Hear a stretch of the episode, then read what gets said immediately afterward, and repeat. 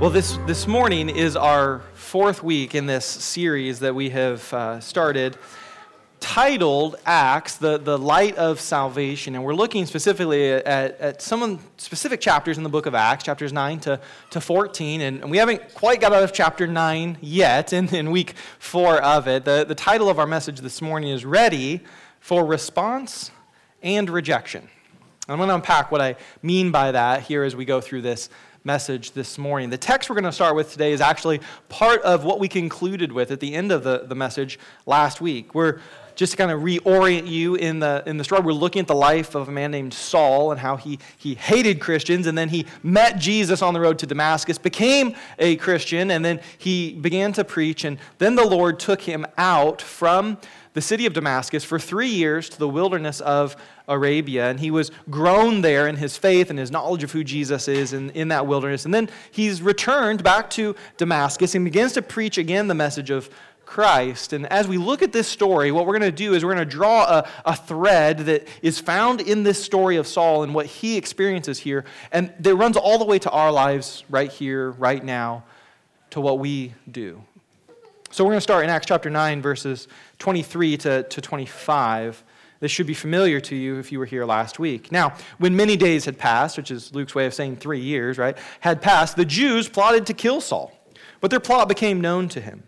They were watching the gates day and night in order to kill him, but his disciples took him by night and let him down through an opening in the wall, lowering him in a basket. Now, we, we talked about this, this text more last week in terms of the, the narrative itself. And, and what I want to focus on now is really what, what was happening in that many days between his conversion and this dramatic event. One of the primary things that I think the Lord was doing in Saul over the course of the, the wilderness time that he had was that the Lord was equipping Saul and readying him to live faithful to Christ in both times of great good responses and success and also to live faithfully in times of rejection and suffering.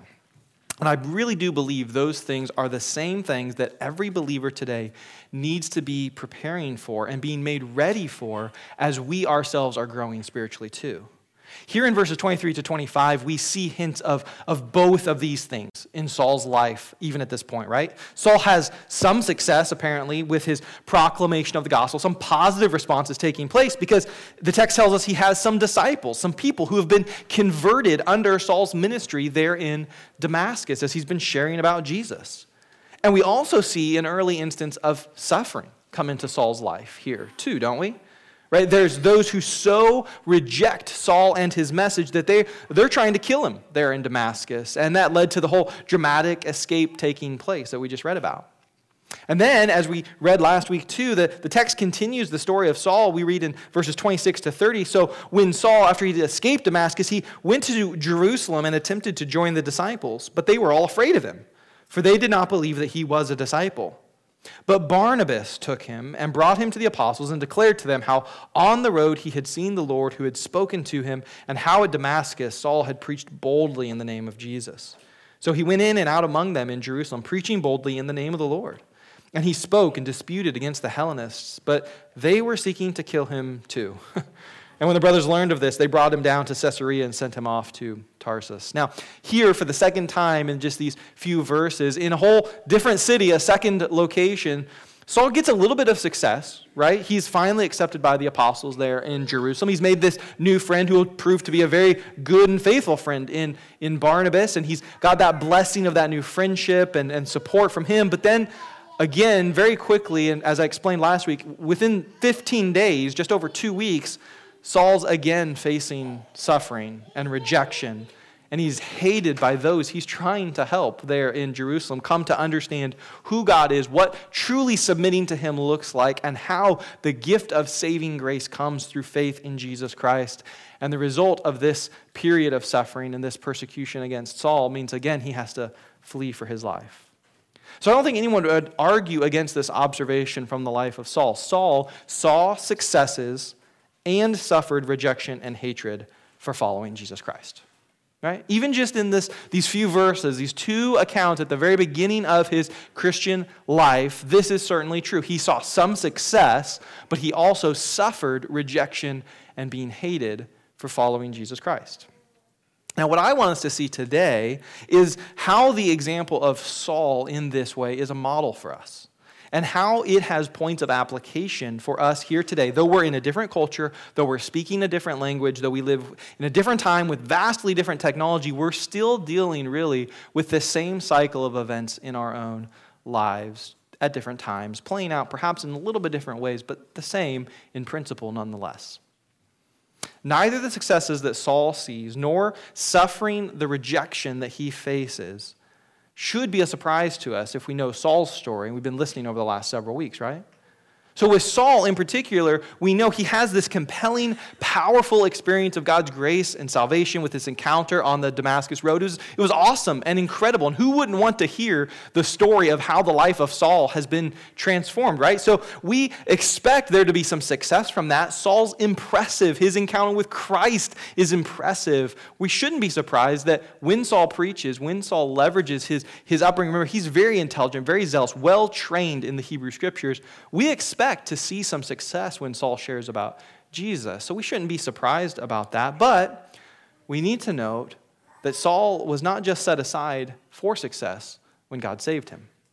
In fact, if you go back to one of the texts we walked through already, we read these words from God speaking to Ananias about the salvation of Saul in Acts chapter 9, verses 15 and 16. The Lord said to Ananias, Go he wants him to go and lay hands, right, for the, the healing of his eyes. For Saul is a chosen instrument of mine to carry my name before the Gentiles and kings and the children of the earth. And then verse 16 says, And I will show him how much he must suffer for the sake of my name.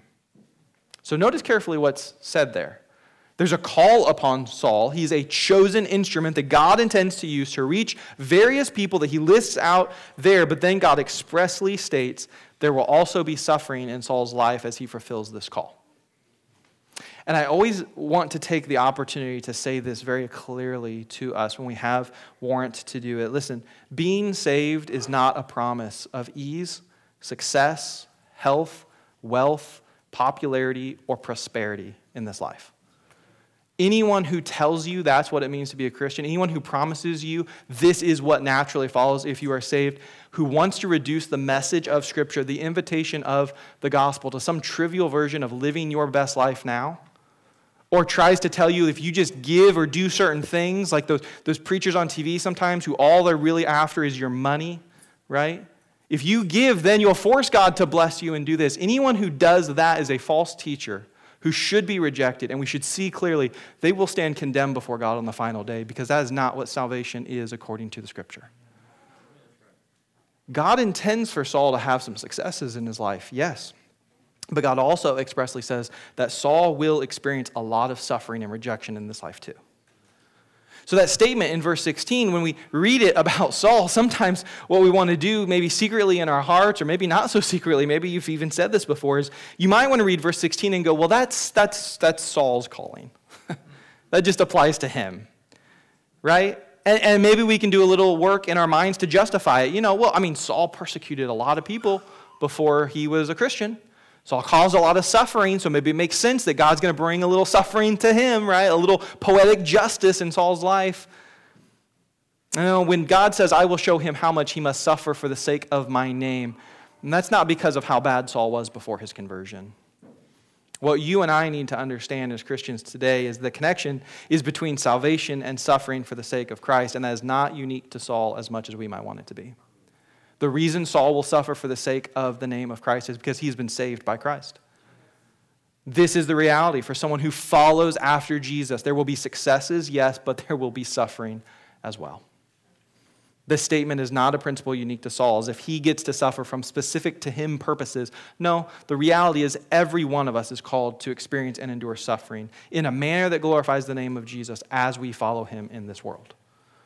In fact, Jesus tells us himself in Luke chapter 14, verse 27 Whoever does not carry their cross and follow me cannot be my disciple. And what is the cross? I mean, if you think of the, the old hymn, right, what does it refer to the old rugged cross as? It's the emblem of suffering and shame.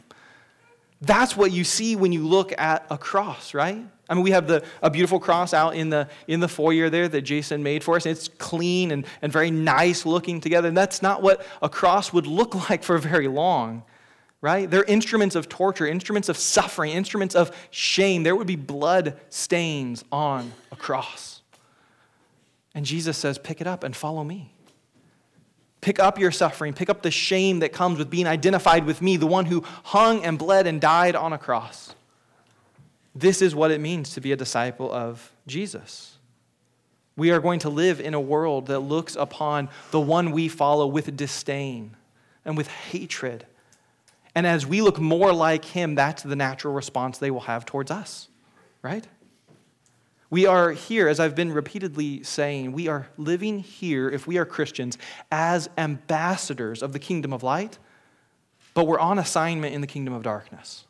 This is where we live. It means we interact day by day with those who are citizens of the kingdom of darkness, and more than that, who love the darkness that they are in and want to continue to hide in the darkness. This is the natural bent of the human heart, according to Scripture. We're dealing in this world with people who the Bible tells us are naturally enemies of God, who hate Him and His ways. And when they're exposed to His light, by us as his people, they will naturally hate us as well. That's exactly what was true of Saul before his conversion, right? He hated those who were proclaiming the light of Jesus until Saul himself met the light of Jesus on the road to Damascus. So think about this. The resistance that Saul faces in Damascus and in Jerusalem is the same kind of resistance he himself was putting forward before his conversion, right? Because that's what people do who have never seen and never submitted to the light of salvation in Jesus Christ. They resist the message of the gospel. They hate those who expose their sin and their need for forgiveness and repentance. No one likes to be told, You are not worthy. You are broken. You are not good enough. Those aren't messages we like to hear, are they? But that's the message of the gospel. You can't earn this salvation. You've not been perfect. You're not going to be able to accomplish it on your own. You need to abandon all hope in yourself and trust in someone else, Jesus Christ, to be your Savior. That's the message. And that message is not the message someone hiding in darkness wants to hear. When we say, You are a sinner condemned by the holy justice of God, they say, No, no, no, my sins are all tucked away back here. You can't see them. Saul, in his ministry, does see people who are radically saved and transformed by God, just as he was. He sees successes because Saul is being used as an instrument of God's grace, right? But Saul also faces the response that's natural for sinful people hearing proclaimed to them, You are a sinner. You need salvation. You are called to submit to Christ and follow his ways, Saul suffers the reality of rejection and being hated because this is part of the price of being a disciple of Jesus. So understand this. I want you to write this down and, and work this deep into your heart and your mind because it, we have to fight to really embrace this sometimes. Experiencing suffering is not a sign of failure for the follower of Christ. That's not the message our world tells us. That's not, the, that's not the way our heart wants to really go. We don't like to lean into suffering and embrace suffering. We want to flee from it, we want to avoid it. And sometimes we can struggle with this reality that if we're suffering, surely it means we have failed in following Christ. It does not. This is part of the price of being a disciple. In fact, if we think specifically about the suffering of being rejected and being hated in this world, these words from Jesus in the Gospel of Matthew are powerful for us to meditate upon. Matthew chapter 5 verses 10 to 12. Jesus says this, "Blessed are those who are persecuted for righteousness' sake, for theirs is the kingdom of heaven. Blessed are you when others revile you and persecute you and utter all kinds of evil against you falsely on my account. Rejoice and be glad." for your reward is great in heaven. For so they persecuted the prophets who were before you. Right? Jesus says it is a blessing to face suffering, rejection, hatred, and persecution for the sake of his name. That's not how we think of it often, is it? Right? So, so, so let's flesh it out. What, what this means is when we act in righteousness and take a difficult stand for what is right, when we refer to sin as sin instead of minimizing it or excusing it, well, no one's perfect. Well, it wasn't as bad as this other thing, right?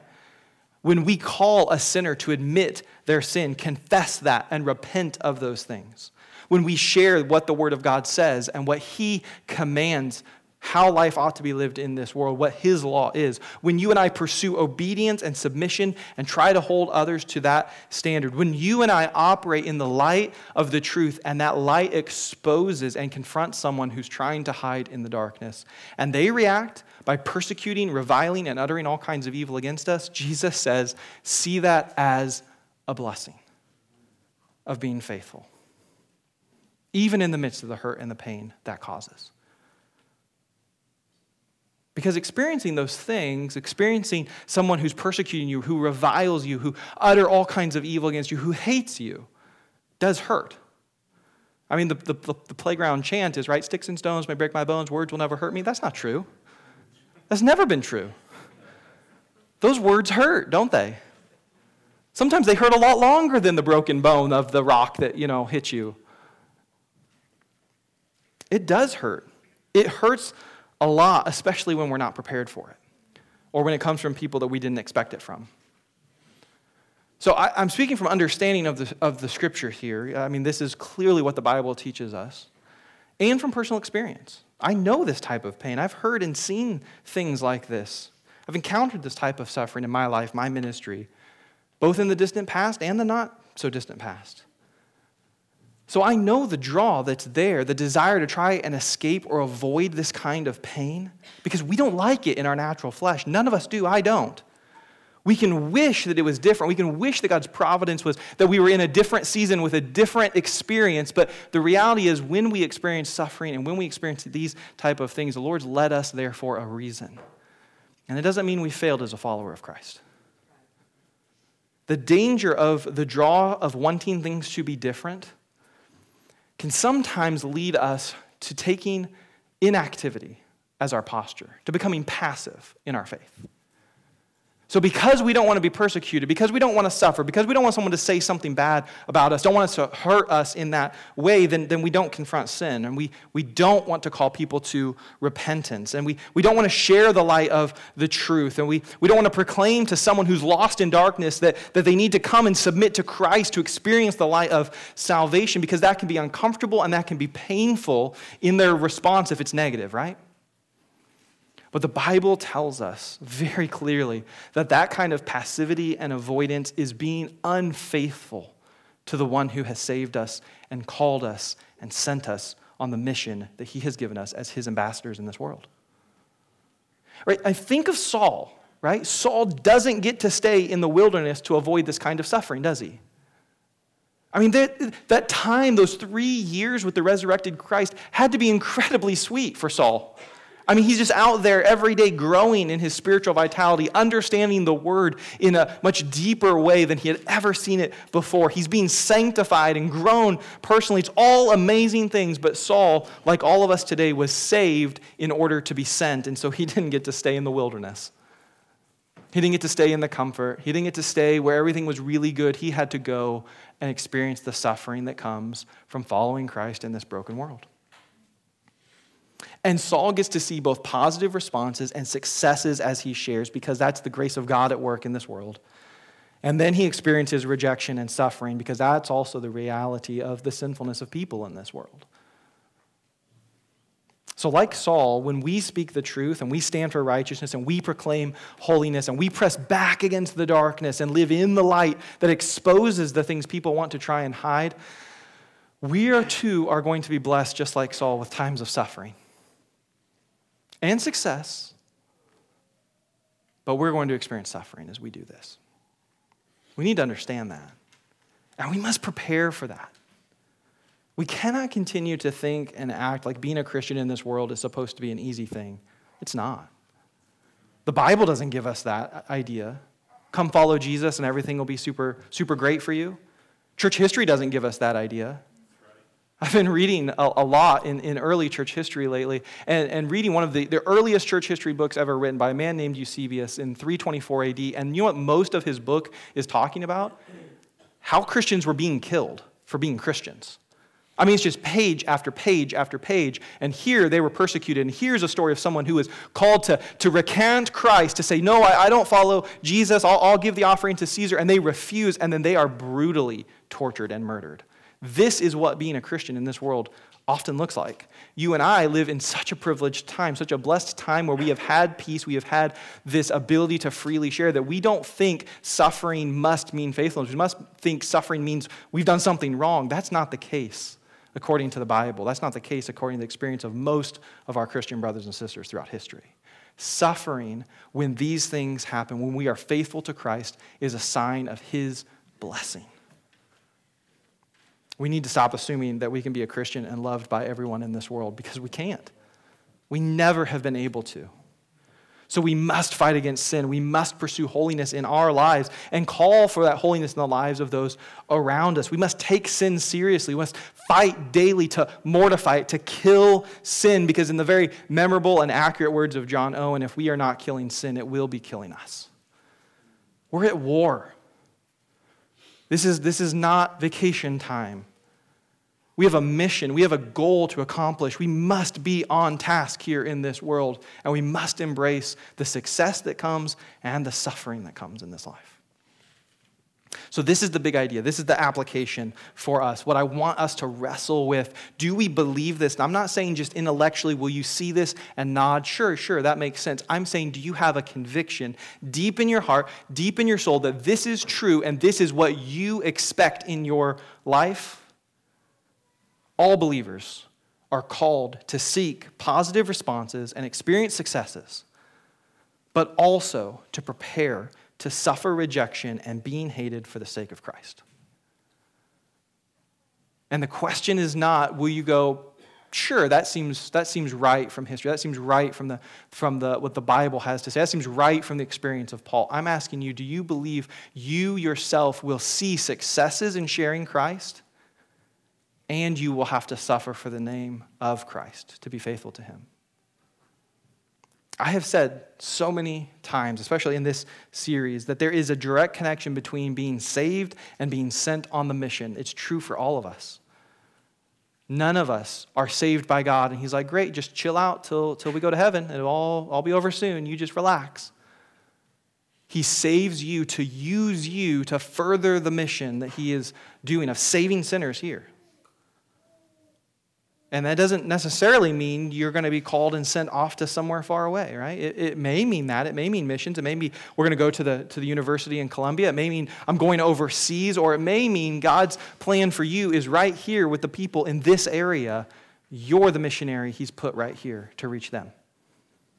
God has created every single one of us intentionally by His design and placed us at the exact place in this world at this exact moment in history because he intends to send us on this mission to proclaim the name of Christ, to see him change hearts of sinners, to experience the success of being on the winning side with the God who can do all things, and to experience suffering, to be rejected, even hated by some, as we stay faithful to Christ and proclaim what he has said.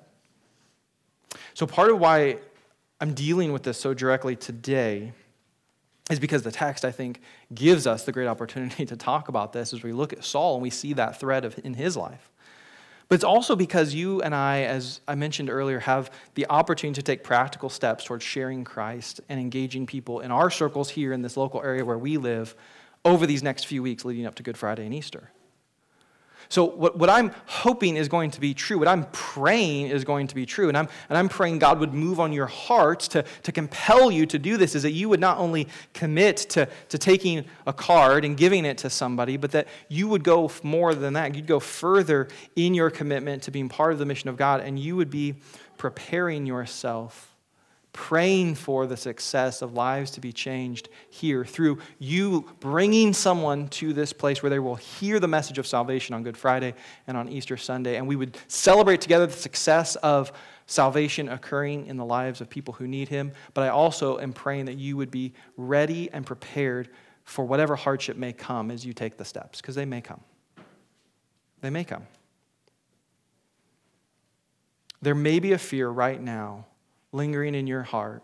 Maybe it's whispering in your mind. Maybe the thought's already there. You know, I, I, I can't do that. I mean, if I, if I give them that card or if I take that, that basket, you know, they're not going to respond to me. I better leave that to someone else. I've, I've messed up too much to, to be used or, or you know i just i'm not that i'm not that gift that's not my skill set it's, it's you know it's just too difficult to hand somebody a card with all the dates and information on I mean, I that's too much and i want to speak against that fear that feeling in you and i want you to understand you may actually experience some hardship if you do this. I'm not i'm not going to sugarcoat it. You may hand this to someone and they may get upset. You may hand this to someone and it may lead to some really uncomfortable conversation.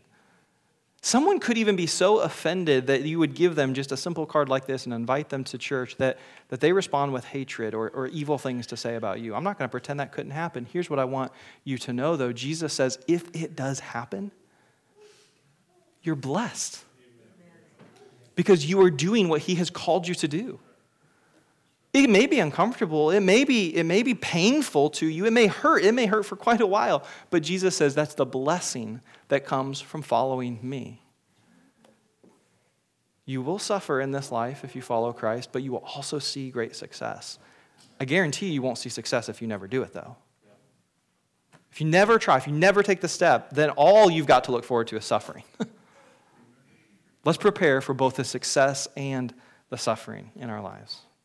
So, so this is what we're going to pray for today. We're going to pray that if suffering comes in response to us taking these steps, handing out the cards, giving someone a basket, or just having that conversation that, you know, we, we know we should have been having already. If suffering comes when you do that, we're going to pray today that you would experience it faithfully and see it as a blessing. And then we're also going to pray today that the Holy Spirit would begin to move ahead of us that even before we get out of this room here today, that, that he would begin to prepare the hearts of those people that we're going to go engage. So that they would be drawn by him into this place to hear the message of salvation in 12 days and 14 days from now. That we would not just go out and be prepared to suffer, but we would go out expecting to see success and see positive responses. So we're going to pray and ask God to do this because this is what the Holy Spirit of God does. It's the work that He has to do. Only He can prepare the hearts of people that we are going to go engage. Even more than that, it's only Him who can actually change the heart of a person who is a rebel, enemy of Him, so that they would receive this message.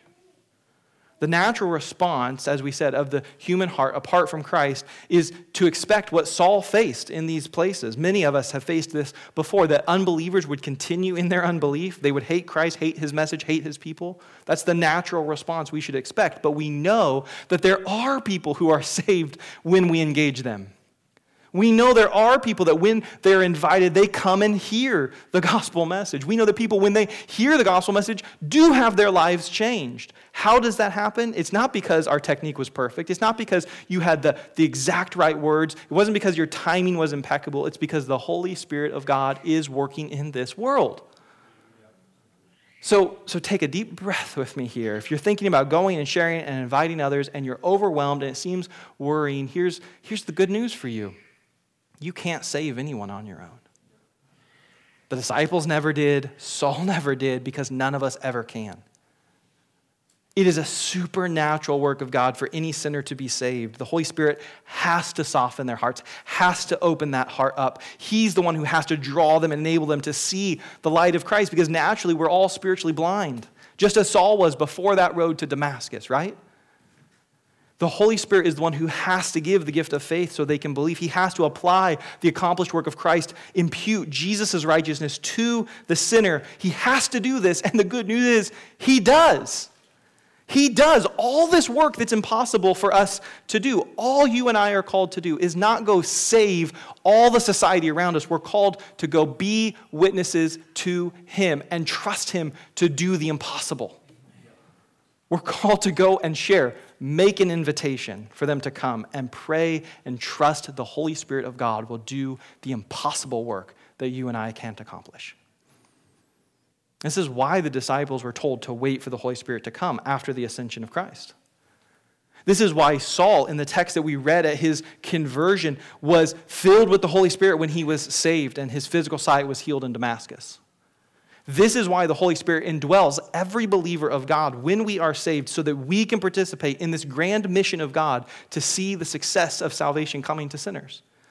Ephesians 1 13 and 14 tell us listen to this. In Christ, you also, when you heard the word of truth, the gospel of your salvation, and believed in him, you were sealed with the promised Holy Spirit, who is the guarantee of our inheritance until we acquire possession of it to the praise of his glorious grace. Hear that incredible encouragement. All of us who are believers, no matter how much training you have, no matter how much success you have had in sharing the gospel before, no matter how much uh, Bible studies you've been to or Sunday school classes you've attended, you, Christian, have the Holy Spirit of God indwelling you from the moment of your salvation. And if that is true, as this text says, then the purpose for this promise being fulfilled is true too. What Jesus says in Acts 1 8 was not just true for the apostles, it's true for us too. He says, You will receive power when the Holy Spirit has come upon you, and you will be my witnesses in Jerusalem and in Judea and Samaria and to the ends of the earth. As I've said to you many times before, the promise of the power of the Holy Spirit was not to give people a life of ease, it was not just to bring health into the people who have the Holy Spirit, it wasn't to let us generate wealth wealth or be prosperous. It was not just for signs or wonders or gifts. The power is to proclaim the message of Jesus Christ. To be his witnesses in, if we modernize what that meant to the first hearers who said it, to be his witnesses in our towns and in our region and in the neighboring areas and all the way out to the ends of the earth. He's empowering you and me to do this work. This is why he's given us the Holy Spirit. Understand, the Holy Spirit of God works to empower and enable us to proclaim the message of Jesus.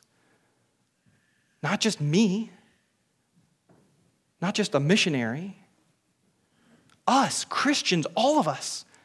This is what He wants to do through you. He works in us to proclaim the message of Christ, and then He works in the hearts of those who we proclaim to so that they can respond and be brought to faith and life in Jesus Christ. So it's true. Take a deep breath and believe this. You can't save anyone on your own, but we are not on our own. The Holy Spirit is working in and through us. So when you go hand this card out, it's not all on you. He's with you, He's working through you. You don't know the, the person you give this Bible to if that's the exact right moment, like I said earlier, of someone who, who just needed the Word of God in that moment. He knows all that stuff. Your job is to go make the invitation, share Jesus with somebody. We are people with the message of salvation, eternal salvation. We're people who know that Jesus is God who took on flesh, who lived the perfect sinless life that you and I never could. He is the one who died as the substitute on the cross. He paid the price for every sin of those who believe in him. He took the wrath that we deserve. You know this. You believe this to be true if you are a Christian. You know that He is the light of salvation that sinners need to see. You have the job then to proclaim and point to Jesus. And I hope you know, I hope you believe that the Holy Spirit is at work still today, opening the hearts of people to see Christ, giving them the gift of faith to respond. He's the one drawing people from all kinds of different backgrounds and all kinds of different contexts to Himself and radically changing lives even today. And he's calling you and I to participate in this mission with the simple task of being his witness, making the invitation, sharing Christ.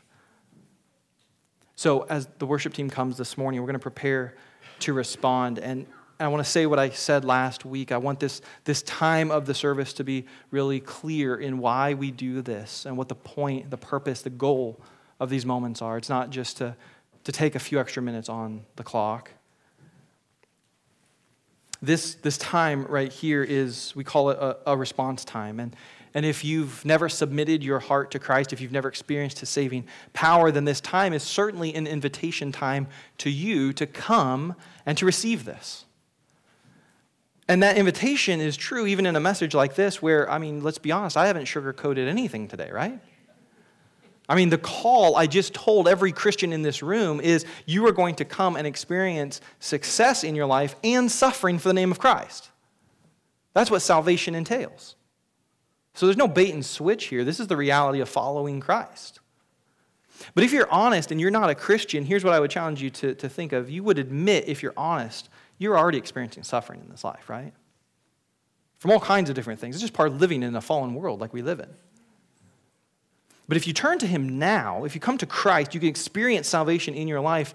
And whatever suffering you have here, I guarantee you, doesn't even touch the suffering that is to come in eternity for those who continue to reject Christ. See, the salvation we have is deliverance from suffering. It's just not here, it's in eternity. There's an eternal suffering that comes from those who continue as rebels against God. There's, a, there's an eternity spent in hell paying for your sins that you have committed in your life if you don't come to faith in Jesus Christ right now. But for the Christian, for the one who receives salvation, we do receive deliverance from suffering. We receive deliverance from that suffering. And the Bible tells us the suffering we experience in this life is, is as bad as it gets. Like this is it. This is the worst that can happen is we suffer and die here and then we go to glory, to eternity forever and everything is far better than you can imagine here. In fact, Saul later writes that suffering here, no matter how intense or prolonged it may be, he calls it a light and momentary suffering compared to the glory of what is to come in eternity for the people who Jesus has saved. No matter how bad it gets, it's light and momentary compared to what is ahead for one who is saved by Christ. Right? So this is a gift worth well receiving, isn't it? And if you never have these moments at the end of every service like this, this moment today is an invitation for you to come and receive salvation. I would love to pray with you. I'd love to talk with you. I'd love for you to receive his mercy and grace today. So, this is always a part of what we're hoping for, what we're praying for, we're asking God to do in this moment. But that's not it. That's not all this moment is for. As I said last week, most of us in this room, we're living as Christians, but we're living in the tension of the already, but not yet. Like we, we believe this message, we've experienced the power of God in our lives, but as we desire to follow Him and, and seek after Him, we, we keep falling short. We keep failing. We keep messing up. We keep knowing that what we've just been challenged to go and do and believe and live out, it's really, really difficult, and we're probably not going to succeed on our own this coming week. And so these moments here right now are the moments for us to come and be made ready for what lies ahead. And there's a reason God put this rhythm into the Christian's life of weekly coming together, hearing the word preached, and going out, because He knows every single week we need to be built up. We need to be made ready again for what lies ahead. And so that's what these moments are for. They're for you to come, to repent and find forgiveness if you need to to come and ask God for help or strength or wisdom to obey Him and grow to be more like Him, to come lay down those needs that we walked in here with that we're trying to handle on our own, but, but if we're honest, we know we can't do it. These moments are moments for us to come and be made ready to leave this place and go back out on the mission that God has given us. So, this song today is, is a new song, and uh, you, you won't know it. It's, it's simple. The lyrics will be on the screen. But here's what we have before us in this response time, this time to be made ready, is you have five minutes and 44 seconds. That's how long the track goes.